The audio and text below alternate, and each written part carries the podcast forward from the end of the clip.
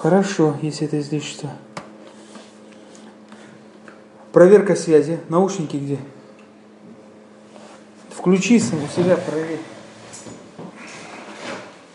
Ты запись включил? Да. Ничего, Эй, эй, эй. Не быстро. Так, добрый вечер, уважаемые радиослушатели. Добрый, добрый вечер, друзья. Наконец-то пришел Дауда Садулаевич. Мы чуть-чуть опоздали, но ничего страшного. Да. Для начала у нас есть такая традиционная процедура, которая называется проверка связи. Да, да, она сейчас состоится. Да. Кто-нибудь, кто нас слышит, должны обязательно сказать, слышу или нет. На какой частоте вещает, спрашивает Хадишка. Почему, спрашиваю, да? почему до сих пор Вели Мехтиев не сказал людям, на какой частоте вещает?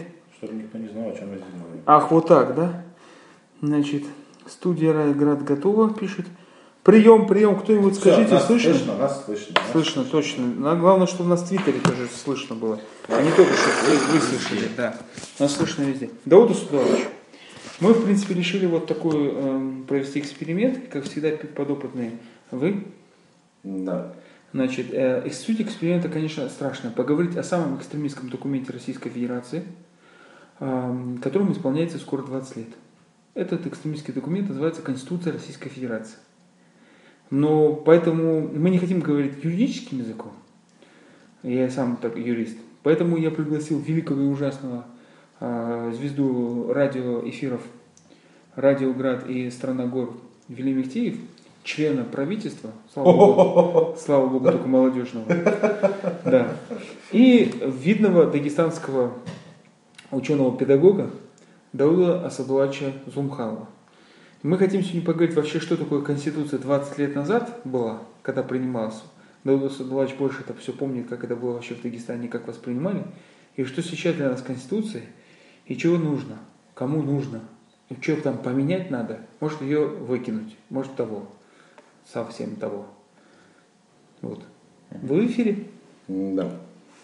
Ну, вспоминать свои впечатления, ощущений никаких. То есть о том, что тогда была принята какая-то конституция, может быть, мало кто из обычных граждан даже понимал, потому что э, в советское время принятие конституции это был факт или действие, от которого люди были совершенно вот, э, в сторонку отодвинуты.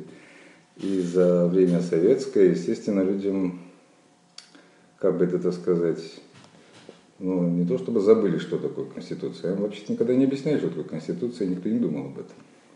Ведь э, хорошая Конституция или плохая, экстремистская или наоборот, э, можно говорить после того, как мы выясним, что это такое. Угу. Говорят, Наполеона как-то спросили после переворота, а Конституцию писать будем? Он сказал, конечно. А как? Он сказал, пишите как можно короче, непонятнее. Чтобы каждый мог, читая, увидеть там именно то, что он считает, что там как будто бы написано. Тогда не будет раздоров. Теперь, э, работая со студентами, конкретный вопрос, что такое Конституция, конкретный ответ. Это э, как-то э, вы- вы- высший закон вообще. Главный закон, да. Главный закон. Значит, есть какие-то законы, которые не очень главные, а есть главный закон. Вот что такое главный закон, который Конституция, тут дальше уже опять идет молчание. Ведь э, в самом деле, если у нас организация, то в организации должны быть какие-то правила, в рамках которых данная организация существует. Внутренний устав, э, распорядок, устав, цели, ресурсы, распределение и прочее. Если у нас не организация, то, естественно, общего устава у нас нет. Если вся страна превращена в одну организацию, нужен общий устав для всей страны. Но если все-таки люди чуточку посвободнее и могут преследовать личные цели, тогда общие правила, как э, целевые указания для всей страны, они несколько странно выглядят.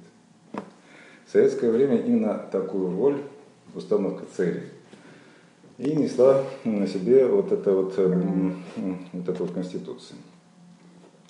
Ведь первая статья той же самой замечательной сталинской конституции гласила э, Советский Союз – страна, которая строит коммунизм. Поэтому каждый, кто пытался даже думать о том, что можно строить нечто иное, он уже становится преступником. Э, Вот и вся демократия. Сегодня, слава богу, Конституция нам не указывает, что нам делать. Но тем не менее документ считается важным. Вот в чем именно его важность, может быть, хотя бы в какой-то степени удастся сегодня вот, э, показать или раскрыть, чтобы было понятно ну, простому человеку, который вечером решил послушать радио. Вот нам даже на, слушают и в интернете пишут, Кадиев ближе к микрофону, но а, Даут Асадулович целый день преподает, Да, и голос у него иногда, не, у него не командный, к генеральский, концу он уже садится. да, к концу он садится. А Даут Асадулович нас э, слушают в разных э, частях нашей планеты, э, которая называется Дагестан. Мы звоним иногда сами радиослушатели, но я вот для затравки хотел бы вспомнить, вчера вот, когда мы разговаривали с одним, значит, будущим нашим тоже участником этого диалога, э, Суйма Башир Чуладиев согласился стать, тоже у нас один день выбрать, про Конституцию поговорить. Мы тут вспомнили, был, есть такой у нас председатель Конституционного суда Халитов, который в свое время был главой избиркома, по-моему. Значит, и, э, так вот, господин Халидов один, э, один раз сказал такую вещь, ну что вы там про Конституцию? Конституция это же декларация.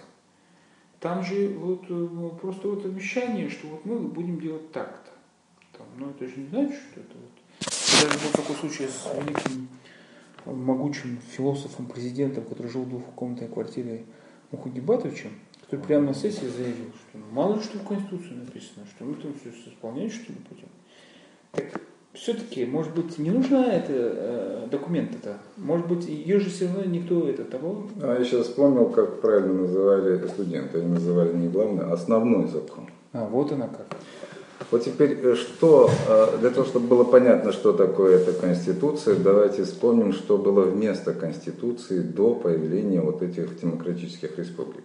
Монархии и до этой монархии, 400 лет назад, 500 лет назад, 1000 лет назад, был ли какой-либо свод законов или правил, которые можно было бы назвать Конституцией того времени, то есть э, э, документ, который тогда играл такую же роль, как то, сегодня, э, какую играет сегодня Конституция. Этот документ всем известен. Более того, во многих странах он до сих пор продолжает работать. В старые времена этот документ назывался Священное Писание, называлась Библия, назывался Коран, назывался, называлась Тора. Это и был э, свод, э, основной закон. Основной означало закон, который спущен э, не какой-то группой лиц, парламентом или даже монархом, а непосредственно самим Всевышним. То есть это то, под чем должны ходить все, от сапожника до короля, а, от обычного монаха до папы римского. То есть это закон для всех людей целиком. Тогда и другого понятия закона не существовало. Естественно, потому что считалось, что закон это то, что не спослано свыше. Люди не могут придумать закон. Точно так же, как люди не могут придумать язык или придумать закон всемирного тяготения. А, И в основном а, эта штуковина работала по простой причине, что там было написано в заповедях, что именно нельзя делать. Ограниченное количество формальных запретов. Ну не убей, не укради, не лжесвидетельствуй и так далее. Вот эти вот основной набор заповедей. Он был для всех настолько понятен, что растолковывания и объяснений не нуждался. А люди в этом правовом поле находились, ну, как рыба в воде. Они не замечали его. Они не замечали все тягости этих запретов, потому что ну, По-другому не жили. по-другому не жили. Или, по крайней мере, даже если воровали, даже если убивали, то э, сам принцип «не убей не, не укради», он не оспаривался никогда никем.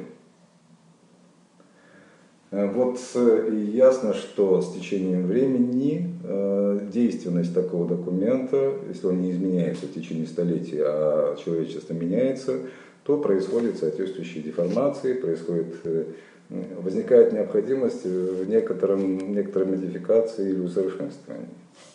Но если вопрос в том, кто этим будет заниматься, и до этого считалось, этим занимается только Всевышний, и вот тут первый, первый эксперимент привел к тому, что все-таки нужно выбрать лучших из лучших, чтобы они этим занимались. ну это же у нас есть депутаты, Естественно. они самые же лучшие. Вот это последствия того выбора, который был сделан, ну, начиная с французской революции, вот с этого, с этого момента. Ведь Наполеон что сделал? Он в первую очередь э, французская революция э, разделила государственную власть и религию. До э, французской революции королем мог стать только тот, кому на голову, так сказать, корону наденет Папа Римский. Э, до этого только тот становился царем, кого на это царство мог помазать первосвященник. Без первосвященника это все считалось нелегитимным. А, все это дело было упразднено и было заменено так называемой волей народа. А воля народа, естественно, будет излагаться лучшими представителями народа. Пока мы к ним не перешли, у нас вопрос от нашего радиослушателя. Идрис Юсупов пишет мне в WhatsApp, какие государства управлялись по Библии, задает вопрос он к вам. Э, все эти государства, которые признавали, что ну, государство в том плане, как мы сегодня, то, что мы сегодня считаем государством и привыкли называть государством, это это такая структура, которая появилась лет 300-350 назад. 500 лет назад, 600 лет назад под термином государства понималась совершенно иная конструкция. Поэтому вот... Э, И только освященная церковь. Естественно. Ведь, э, опять-таки, даже если не было церкви, до церковь это организованная структура. До появления организованной структуры под названием церковь эту роль исполнял первосвященник. Известно, что первым царем иудейским был Саул, которого помазал на царство первосвященник, которого звали Самуил. А Самуил получил сведения, по которым он мог э, отличить того, кто должен стать царем, естественно, непосредственно от самого Всевышнего. То есть это была все равно воля э, Божья через посланников, через пророков, через первосвященников. И при этом э, силой заставить первосвященника принять какое-то решение, это считалось немыслимым и недопустимым он мог совершенно спокойно сказать, все, Господь от тебя отвернулся, ты больше не царь. Вот он теперь царь. Что и случилось с Саулом, его, поменял, его поменяли на Давида. Давуда Садулаевич, вы очень умный, грамотный человек. Это не и, я. и все делаете для того, чтобы не обсуждать Конституцию Российской Федерации. Я об этом говорю. У нас вопрос. Да. Вот, э, вот если сравнение, э, сравнение, то, что было до Конституции, как бы прообраз – прошлом, это Священное Писание. Как мы знаем, в, с течением времени Священное Писание почти все э, толкуются разными группами э, людей по-разному, по-своему. Э, ну да, понятно, остаются какие-то Нет, основы, вот, которые... Вот эти основы, они никем не, э, даже не пытаются, термин «не, не, не убей, не укради», кто пытается Э, так сказать, э, изменить. Но есть группы, группы, например, радикального ислама, которые считают, что есть какие-то люди, которых можно убивать. Но, естественно, если вы, например, защищаете себя, в том числе от убийцы, и да. при этом вы убили, то это не считается преступлением. Наоборот, вы в данном случае защищали закон. Защищали закон, но тот закон, который э, я сам для себя Э, нет, потому что если, если вы видите, что покушение идет на вас, то, применяя силу против насильника, э, вы в своем праве. Но если вы знаете, что этот человек не собирается на вас покушаться, и вы на него напали, вот тут вы идете против закона. И различить первое и второе, это не очень трудно. То есть совсем не трудно. Дауда Садович, а можно вопрос? Да. Ты не дал мне вопрос. Да, я, я, да, подожди, вот вывод. Я, тут... вот а, ты, ты, да, да, вот сейчас моя так, очередь. А, Хочешь, я, я, я, я не задал вопрос. Вам-то басаранцам... Да, конечно, ты пять минут задавал вопросы. И не задал. Ты смог, про, не смог прочитать 140 символов? Вопрос такой. Вот есть Конституция Российской Федерации. Что вам там не нравится? Есть там что-нибудь, что вам не нравится? Вот как в свое время говорил э, Вазиф Миланов, сейчас вспомним, он говорил, не всякий документ, на котором написана Конституция, является Конституцией. До него в 1985 году на Европейский суд такое решение вынес, что не всякий закон, который написан, что это закон, является законом по существу. Вот. Но Европейский суд так и не объяснил, что же является законом. Но он не знал да, Вазифа Миланова. Естественно, потому что Миланов в то время как раз сел, сидел, то есть. Речь идет о следующем. Если есть правило, по которому вы назначаетесь на какую-то должность, то вы, став на эту должность, не имеете права изменять эти правила. Это очевидно. Я боюсь, Дауда Судулача взгляд. Сейчас он нас подведет к тому, что закон, Конституция Российской Федерации это не закон. Почему? Дальше, нет, вывод делать будете вы. если, потому что я сделаю какие-то свои выводы. вы Выводы сделают те, кто правоактивные органы, которые нас услышат. Да. Но опять, если они будут делать выводы, будет замечательно. Потому что вот пора наконец сделать какие-то выводы. Понял. Вот. Значит, первое правило. А, Еще раз повторю. Если есть какая-то, значит, э, какой-то алгоритм, какое-то правило, по которому вы назначаетесь на должность, то после того, как вы на эту должность заступили, вы не имеете права изменять эти правила. Это называется узурпацией, это называется государственным переворотом, это как угодно называется. Это все знают. Так. Теперь, э, а кто же все-таки может изменить? И откуда взялись эти правила, по которым э, у нас появилась вот эта представительная, исполнительная, за- законодательная и прочие власти? Ужас. Ведь было время, когда у нас не было Думы, не было президента, был Верховный Совет и был съезд, а до этого был, было Политбюро и так далее. Кто и как их менял? Мгм. Вот э, считается, что все эти изменения происходят по воле народа, и на референдуме народ, э, вот обсудив со всех сторон вот эти правила, по которым он хочет жить, в конце концов, один из этих вариантов, записанный на бумаге, они с ним согласились, проголосовав на референдуме. То есть это правило, которое весь народ утвердил на референдуме. И уже по этим правилам прошли выборы президента, прошли выборы в Думу и все остальное. И при этом, если и- идет и речь об изменении главных статей этой Конституции, то они могут быть произведены, опять-таки, только волей того, кто принял эту Конституцию, то есть волей наро- народа, то есть опять на референдуме. Так предполагалось вначале. А, Содержание этого документа означало, в принципе, контракт или договор общества с той структурой, которая называется власть. Для чего нам нужна власть, в каких пределах она работает, как она сменяется, каковы основные функции, и как э, народы и эта власть взаимодействуют. Вот эти все правила считаются описаны в Конституции. Ну, если мы на самом деле хотим иметь власть, должны быть какие-то правила, по которым мы с ней взаимодействуем, и она с нами действует, в котором было бы написано для чего, каковы ее основные функции. Вот основные функции госаппарата, смысл его существования и основная вот деятельность, которой он должен заниматься, эта часть должна заниматься, вот это и описано в документе под названием Конституция. А, Так, в- моя в- очередь. Понял. Извиняюсь. Вот. Сейчас я, не вступая в дискуссию, зачитаю Э. вопрос, который пришел в мою дурную голову.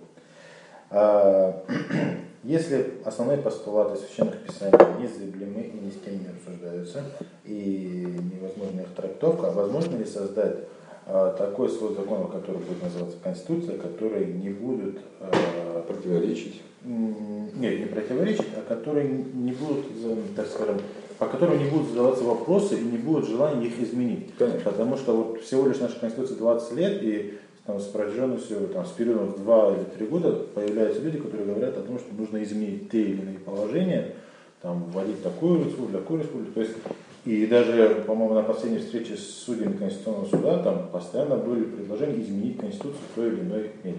То есть, возможно, и-.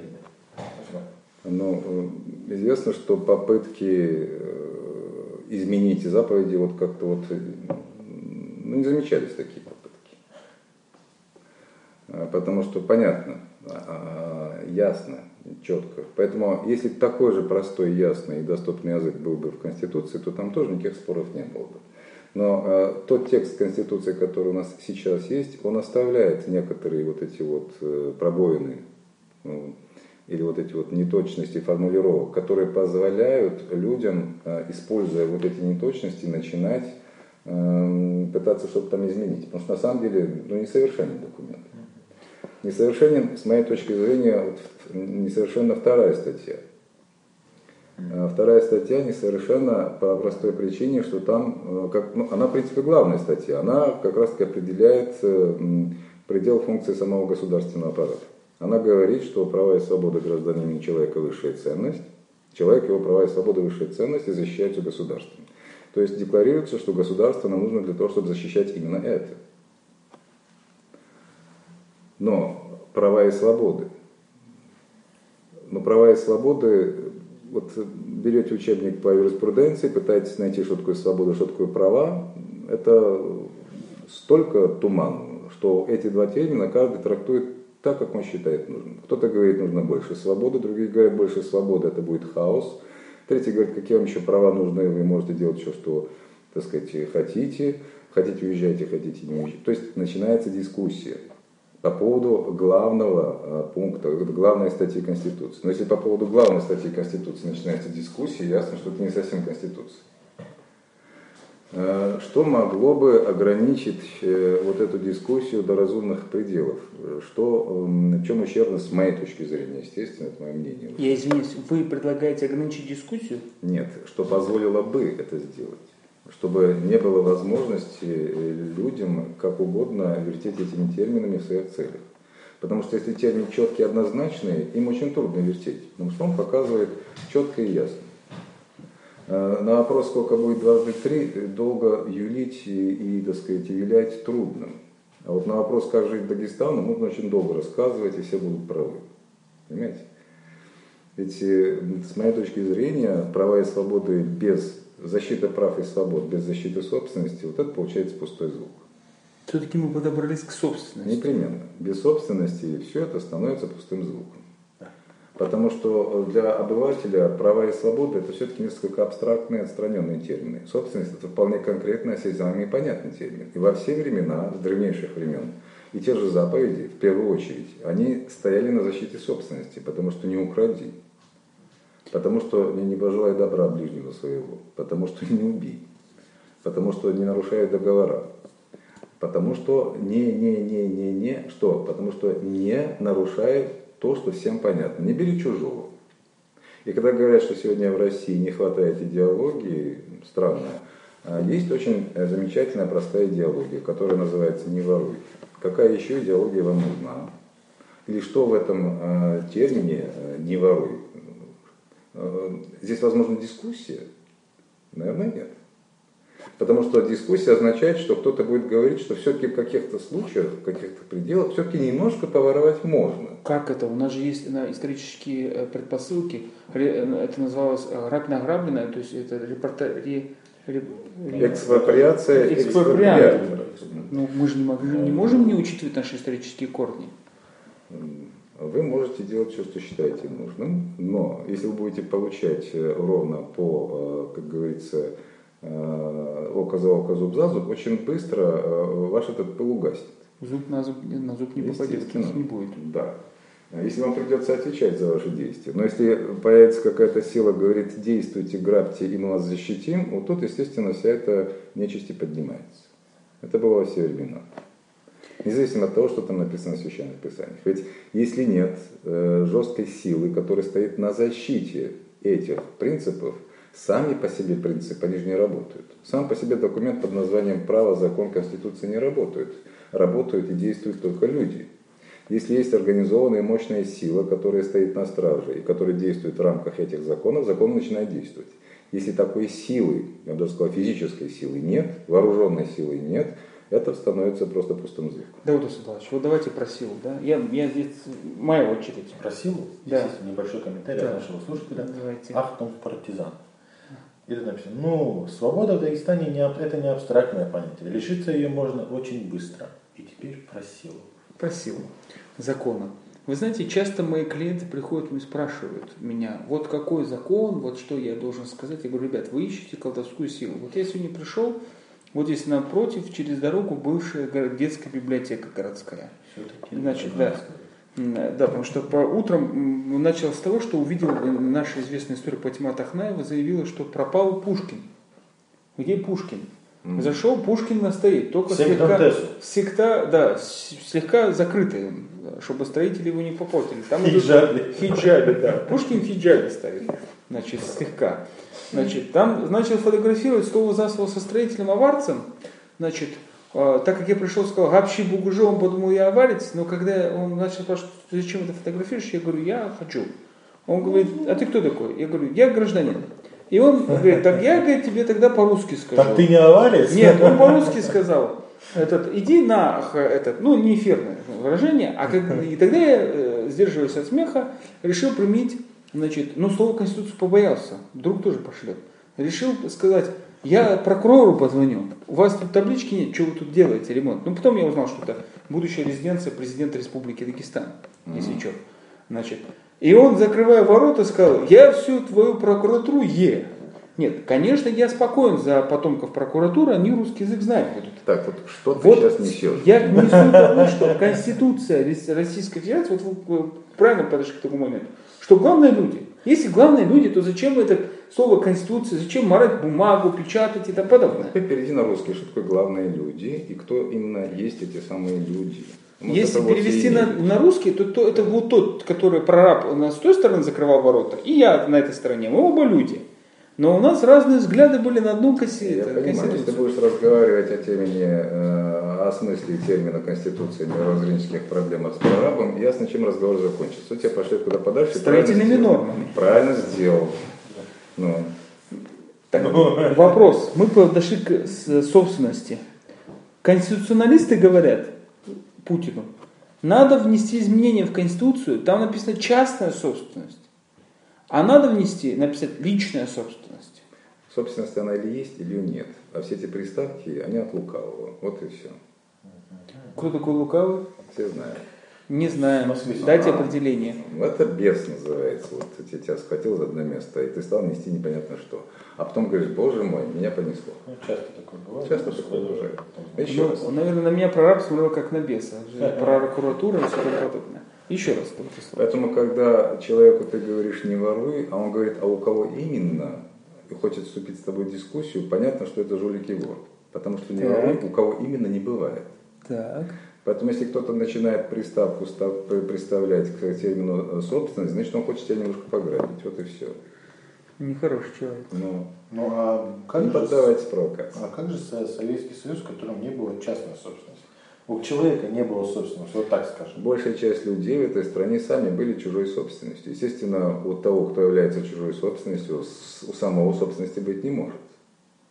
Их утешали тем, что у соседа тоже нет, и часть населения с этим согласилась. Так, кто не согласилась, она сгинула на Колыме. Вот и все. Ну, а остальные-то жили счастливо, и сейчас хотят возвращения. Все, в кто рабство. живут в рабстве, они живут счастливо. Ничего не надо, ни за что не отвечаешь, потому что хозяин решает. Ты освобожден от массы неприятностей. Ты сыт, ты защищен, у тебя есть кровь. Ну, выпарит немножко э, камешки, ну ничего страшного. Потому что э, ты лишен э, вот, вот этой тяжести, нести ответственность за свои слова, поступки и действия, действия и так далее. За тебя решает хозяин. Это очень э, легко жить. И когда человек привык в таком состоянии жить, и вдруг ему говорят, все, завтра дня будешь сам решать и сам отвечать, он говорит, что я нормально, не буду я этого делать. Ну все же, Дауд Асадулович, прошло 20 лет. Ты мне о чем уговариваешь, я не понял. Нет, я просто спрашиваю. Да. А, прошло 20 лет Конституции. Сейчас стоит вопрос, есть ли необходимость что-то там менять? А, О том, что машину нужно, после тех о том, что нужно просто изменить вот эту вторую статью Конституции и необходимость приведения всех остальных статей к в соответствии с э, э, главными статьями, вот, которые являются в том числе первая, вторая статья, вот это все постепенно поставило бы все на свои места. А что именно? Э, Добавить третье слово, без которых предыдущие два слова не имеют смысла. Человек, его права, свобода и собственность, высшие ценности защищаются государством. Тогда каждый знал бы, что именно защищает государство и ради чего оно э, служит, работает, и для чего оно нам нужно. И каждый мог бы решать, а достаточно хорошо данное правительство работает или не очень достаточно хорошо. Потому что в чем именно цель и смысл его работы была бы понятна. Потому что собственность есть у каждого человека, потому что сам собственное тело мое, это моя собственность изначально, и им распоряжаюсь только я. И отсюда все, что произвожу, я. И то, что я в результате человеческой деятельности получил, тоже мое. И оно не может быть изъято у меня ни под каким предлогом. И именно вот этот принцип должен защищать аппарат, который называется государство. И это должно быть прописано четко и ясно. А там это не написано, там написано только право и свобода. Но это означает, что права и свободы твои будут защищать, в том числе отнимая для этого дела твою собственность. А без собственности мне права и свободы как-то не нужны. Ну, ведь написано, что собственность это бремя. А А, Освобождаем я- от бремени, я готов нести свободны. это тяжкое бремя, вот э, пока я жив. Когда я, конечно, помру, я буду освобожден от необходимости таскать всю эту собственность то есть самого себя, вот на себе. А может существовать... Э, Я сразу перепью. Дело в том, что это во, во всех вопросах э, нашего Вели Мехтиева Да. подковырка, потому что целую ночь он смотрел ваши, читал ваши книги, смотрел ваши выступления на гражданском университете. Поэтому он думает, что он все знает про вас. И он думает, что он вот сейчас в этом эфире он расколет самого Дауда Садулавича. Сейчас он его Я поймает. наконец спокоен, кто-то меня понимает. Намек Э, понял. На самом деле, эм, книжку не читал, слушаю выступление. Э, И, между прочим, на том выступлении я был единственный, кого похвалил Да. Дауда Садуловича. Вот. И эм, но за вопрос Что там про гордыню было у нас? Да, э, тут такой момент. Вот, а может ли существовать вторая статья Конституции России, учитывая э, записанной защитой собственности, но без прав и свобод? То есть, если дать человеку собственность, он проживет без свободы, слова никому не нужно. Что? или там... Есть так называемая Право. священная троица. Вот э, права, свобода и собственность относятся к этой священной троице. Священна она по одной простой причине. Во-первых, происхождение их невозможно логически или рационально объяснить, поэтому они считаются данными свыше, а не священными. Во-вторых, именно на них держится э, сам термин «человек». И в-третьих, э, если вы удалите хотя бы один из трех терминов, остальные два исчезают сразу. Они рождаются и умирают вместе. В отдельности собственность не имеет смысла без права и свободы. Свобода не имеет смысла без права и собственности. Право не имеет смысла без свободы и э, собственности. Это э, как раз как вот наблюдаемые, наблюдатели, на- не ненаблюдаемые. Тоже священная троица. Отде- В отдельности любой из них убираешь, остальные два исчезают. Это как левое, если вы, если вы уничтожите левое, правое тоже исчезает. Они существуют всегда в, комплекте. Раздельно нет. И вот мы в очередной раз в России сталкиваемся с тем, что пытаемся где-то раздельно взять два термина или один термин и попытаться сделать так, чтобы он работал. Беда России последние 400 400 лет управления тех же самых Романовых заключается в том, что начиная с первого их дня была упразднена именно собственность. А, Она была изъята из э, перечня, который относится к священности. Потому что э, свобода священна, право священно. Ну, собственность это так вот как-то вот низменно. Как им это удалось и почему им это дело удалось, это достаточно долгий разговор. Но э, Европу и так называемый Запад отличает от э, России то, что там э, собственность все-таки все еще, хотя в последнее время, конечно, делаются достаточно серьезные попытки ее опять порушить, э, она считалась священной. И в советские времена на занятиях по марксизму и ленинизму от, э, с кафедры, от профессора можно было язвительную такую речь слышать о так называемой священности частной собственности. Они все время ставили это в кавычках. То есть э, не признавалась священность. Если не священно, значит тогда можно попользоваться. Почему нет? У меня вопрос... переварить? Ну, Что?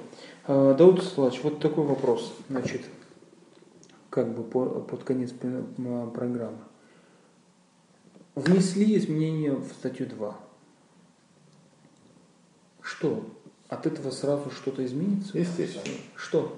Ха. Во-первых, сразу выяснится, что э, и статью 36, и статью 18 тоже надо будет менять.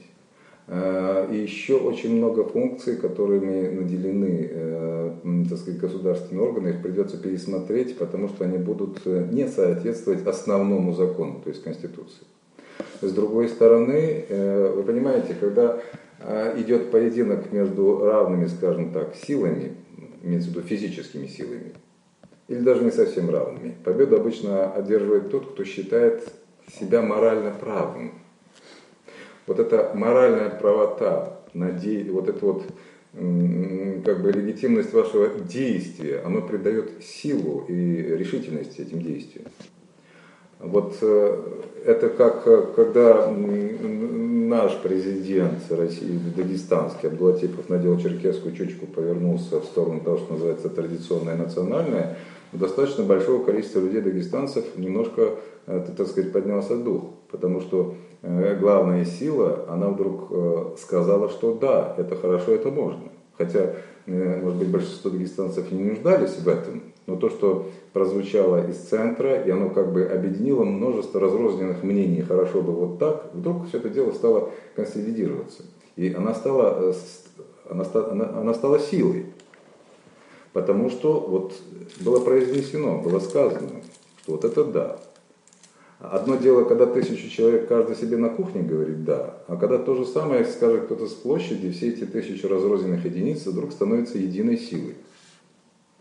Вот поэтому, если это есть истина, ее продвигать нет необходимости, она всегда проложит себе дорогу, она всегда соберет своих сторонников. Если только э, не давить ее, не задавливать ее, не запрещать ее. Вот тогда для того, чтобы проталкивать вместо истины что-то другое, приходится э, вводить войска. Вот в чем дело. Добрый вопрос задам. Да. Потом мой. Мне хорошо.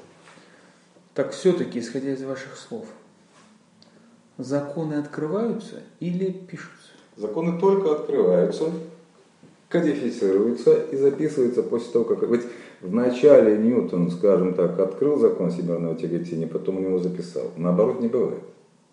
Точно так же в старину а, этими делами занимались люди, которые назывались судьями.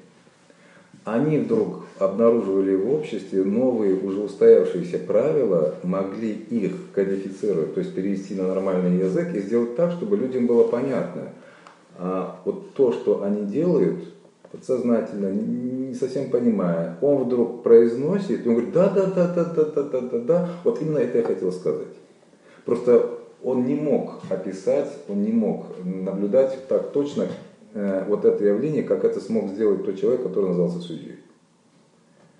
Но судья не мог придумать правило или закон, которого нет в обществе. Потому что э, как, э, как народ поймет, что этот закон есть, э, сегодня ладно, интернет-радио есть, а тысячу лет назад ты принял новый закон, а кто об этом знает?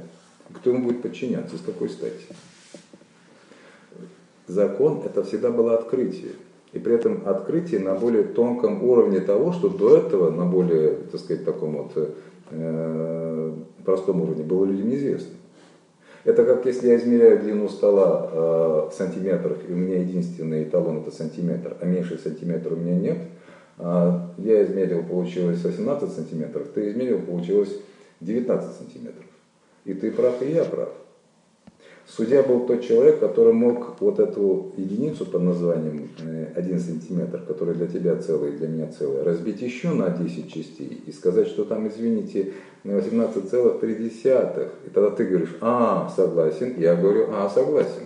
Вот это найти более тонкий уровень развлечения, который покажет истинный вариант, с которым согласятся обе стороны. Вот это и было главное дело судьи. И Кади или судья в Дагестане обычно в старые времена не брался э, э, разбирать данную тяжбу, если он не был уверен, что обе стороны добровольно примут его решение. Он не мог заставить одну из сторон принять то решение, которое он выносит. Поэтому это нужно было высочайшее мастерство судьи. 20 лет назад была принята Конституция. 20 лет назад родились совсем другие люди. А 20 лет э, прошло, которые жили вне, в Дагестане, допустим, в Дагестане, да, вне, вне понимания Конституции, вне знаний о Конституции. А им нужно разъяснять Конституцию, если вы как говорите, что истина все равно разъяснять не надо? Я знаю, что дагестанцам разъяснять, э, что э, воровать, грабить, убивать нехорошо, не нужно. Это все знают. Даже те, кто иногда подворовывает, они тоже прекрасно это знают. И даже Здесь, здесь же речь не идет о том, что он сам украл или нет. Он говорит, да, я негодяй, да, но я согласен с тем, что это нехорошо. Раз. А какая польза от закона? Неважно. Важно то, что он это признает, и он с этим не спорит. Я он как говорит, адвокат могу сказать, что применяется статья 61 62 Уголовного кодекса, явка с повинной. Это тоже, опять я говорю, вот эти вот главные человеческие аргументы, даже самые беззаконные, так называемые репрессивные годы, у людей нормальных все равно и на уму, и на сердце были. Их не надо э, заново им зачитывать. Просто речь идет о том, что э, людей э, собирают для того, чтобы с ними договориться, как будто бы, а вот как нам устроить нашу жизнь так, чтобы было лучше. Одно дело, я знаю, что воровать нехорошо, а другое, как сделать так, чтобы меньше воровали. И вот тут им предлагаются рецепты, разбираться в которых, естественно, большая часть населения не очень-то умеет. А, и не очень-то обучен. То есть мы бы хотели бы, чтобы было бы вот так, но как это сделать? Я, например, хочу, чтобы, вот, э, если у твоей дочки, например, аппендицит, вот, э, ну ты же не можешь на кухне его вырезать, ты не знаешь, что с этим делать. А тебе говорят, давай проголосуем. За что проголосуем? Куда проголосуем? Мы в этом деле не разбираемся. Нет, вы разбираетесь. Ясно, что если речь идет о простом аппендиците, и то нужно обращаться к специалисту. Но специалиста нужно найти и не спутать его с мошенником. В таком серьезном вопросе, как обустроить нашу жизнь, тем более нужно находить специалистов, и тем более нужно уметь отличать их от жуликов. Но весь фокус в том, что здесь э, играет э, совсем другая, начинается игра. Тебе говорят, вот ты решай. И ты идешь голосуешь. Но только что сказали, как ты это, дорогой мой, решишь? Ты же этого не знаешь. А ты не говоришь, как это я не знаю? Я знаю. Вот так. Вот и все. Читайте все, что написано в сети. Ничего не написали, у меня есть вопрос. Подождите, тогда я напишу, что скажу, что за комментарий, потому что первое правило нашего радио это оглашать комментарии мнений, которые людей нас слушают. Вот, допустим, Ислам Мусаев пишет, что понимает, что понимают под собственностью в Дагестане чиновники и что обычные обыватели, и как, и как это исправить. Вот э, очень просто. Мы сказали, что то, что получено в, рамках человеческой деятельности, только оно называется собственностью. Человеческая деятельность называется любая ненасильственная деятельность. Все то, что ты ограбил, украл, стащил, это не является собственностью, это называется добычей. Все то, что ты сам произвел, ты сам обнаружил, сам поменялся, купил, получил по наследству или в дар, а, по доброму согласию обеих сторон, без того, что называется насилием. Вот это все является собственностью. А капитал? Капитал – это часть собственности, отложенная на развитие производства. Вот и все. Капитал – это то, что есть у человека, который копит, накапливает, который тут же затягивает поезд и сегодня не съедает, а откладывает на завтра, на послезавтра, пока не наберется, чтобы расширить производство. Это то, из чего произрастает богатство народов. Мы в большинстве своем были приучены в советское время проедать весь капитал, потому что складывать его было не во что, во-первых, а во-вторых, если кто-то попытается, за это сажали. Все равно своруют. Нет сажали, потому что если ты накопил деньги и занялся торговлей, Это то за торговлю сажали. Сажали, забирали. Ты не мог открыть магазин, ты не мог открыть ну, ферму, ты не мог, ты не мог вложить деньги. Почему я подхожу к капиталу? Потому что тот же самый, допустим, исследователь, известный Эрнандо де Сото, говорит о том, что без э, значит, соответствующего законных инструментов юридических, опять же, вот, письменный документ, зачем он нужен, он считает, что если без правильных законов, не, этот, не, мог, не может появиться капитал. Естественно. И он даже вот в своей книге пишет он историю в, Изра... в этом, Индонезии, когда он идет по плантации на остров Бали и слышит лай собак. Все рисовое поле не имеет четких границ, но каждая собака знает границы своего надела, и он тогда министром Индонезии сказал, прислушайтесь к собакам. Значит, когда его спросили, что делать, ваши, так сказать, а, мечтать не вредно, пишет нам Значит, Абакаров, значит, Зумханов, это он ответ на то, что Зумханов предлагает внести в статью 2 Конституции изменения и гарантирует людям собственность. Может, ты неправильно написал. Э, да. Дауд Асалович, по-моему, не гарантирует. Но другой пишет, Махам, Махаммед Дали пишет, когда-нибудь его желание сбудется. Когда-нибудь. Замечательно. Вот. Если уже кто-то сказал, что они сбудутся, значит на самом деле сбудутся. Да, ну гражданское радио мы знаем, они ничего хорошего не напишут, мы не будем их читать. Значит, да, вот, вот слово передается да. под конец, наконец-то. А, я попробую а, использовать такой метод, который э, я для себя сам вывел, когда я становлюсь на позицию, с которой не согласен, задаю вопрос с человеком, который, мыслями, которыми я согласен. Да. Итак, а, вводится в Конституцию понятие собственности и защиты собственности. Э, вы уже говорили о разделении понятий организация и общество. Да. У организации есть э, определенная цель, она определена, поставлена Есть задачи. ресурсы, тоже да. определенные. А у общества нет общей цели, потому что никто не знает конечную цель. А теперь спускаясь с этих э, вершин теоретического размышления на грешную землю, э, товарищи, которые себя называют, там, не знаю, по-разному, государственниками, сталинистами, чем еще, они говорят, вот ваша Западная Европа, Франция, например, за 38 дней сдалась Гитлеру, потому что она была свободным обществом. А вот Советский Союз, имеющий одну цель построения коммунизма и общего сильнейшего вождя, как Сталин, не поддалось и выиграло фашизм и спасло весь мир от фашизма. И ведется противопоставление. А вот вам свободное общество, которое не имеет общей цели, но которое все граждане свободны, которое проигрывает обществу, есть одна цель, есть один вождь, который ведет к э, достижению этой цели. Виталий, если вопрос длиннее выступающего, это, это монолог. Ну, во-первых, э, свободному миру удалось э, победить этот самый социализм и Советский Союз. Вы видите сами, что Советского Союза вообще-то нет. Даже войны не потребовалось. Если верить фон Мизису, Германия и СССР по своей основе имели одинаковую систему экономики. Социализм одинаково был там и там. Есть только две системы, социалистическая и э, коммунистическая, это, э, капиталистическая, хотя слово термин капиталистический несколько уже испорчен. Но здесь я не об этом говорю, я говорю о другом. Э, мы не знаем, в чем смысл жизни окончательный, ради чего человечество появилось на этом свете, ради чего даже я сам появился, я не совсем знаю, а узнаю, как говорят, только на страшном суде. В этом смысле цель неизвестна. Но в другом смысле а, цель очень даже известна.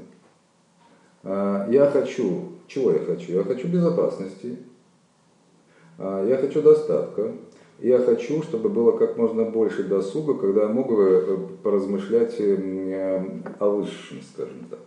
Не э, тратя время на то, чтобы добывать себе еду и защищаться от воров и грабителей. Вы ленивый человек. Очень ленивый человек. Вот если мы поставим цель, как сделать так, чтобы наша жизнь была безопасна, то я думаю, что достаточно много людей скажут, да, это наша цель тоже, эта цель их объединит. Но это же цель, в которых ставятся условия, но не ставится конечный результат. Это как э, в спортивных соревнованиях, там, в футболе, например. Там не ставится перед командой футболом, всем футбольным сообществом, перед отдельно взятой командой цель не ставится. Но а, все футбольное сообщество имеет перед собой замечательную цель. Сделать так, чтобы правила футбольные, чтобы они были бы незыблемыми, чтобы они не нарушались. Вот в этом смысле можно понимать цель, как э, я хочу создать условия. А дальше, вот условия мы можем создавать вместе, мы можем соединять наши усилия, можем создавать организации. Естественно, можем побивать этой организации множество неорганизованных э, воров, мошенников и разбойников. Я понимаю. Но после того, как цель вот эта, создание безопасного, эм, человеческого, э, вот этого существования, условий для человеческого безопасного существования, вот эта цель. Но после того, как эта цель достигнута, если та же организация мне будет диктовать, что мне теперь делать дальше, я скажу, извините, это есть то, против чего мы как раз и боролись. Дауда Садалаевич, о Конституции можно говорить вечно, так же, как и с Вели Мехтиевым. Ну, пока человечество живо, оно всегда будет думать над тем. Слава Богу, что Вели Мехтиев не вечен. Так же, как, и, как эфир Радиоград. Потому что долго люди терпеть такого, этот, много безобразия слова Конституции за один вечер, это слишком. Поэтому мы считаем необходимым попрощаться с ними на этом.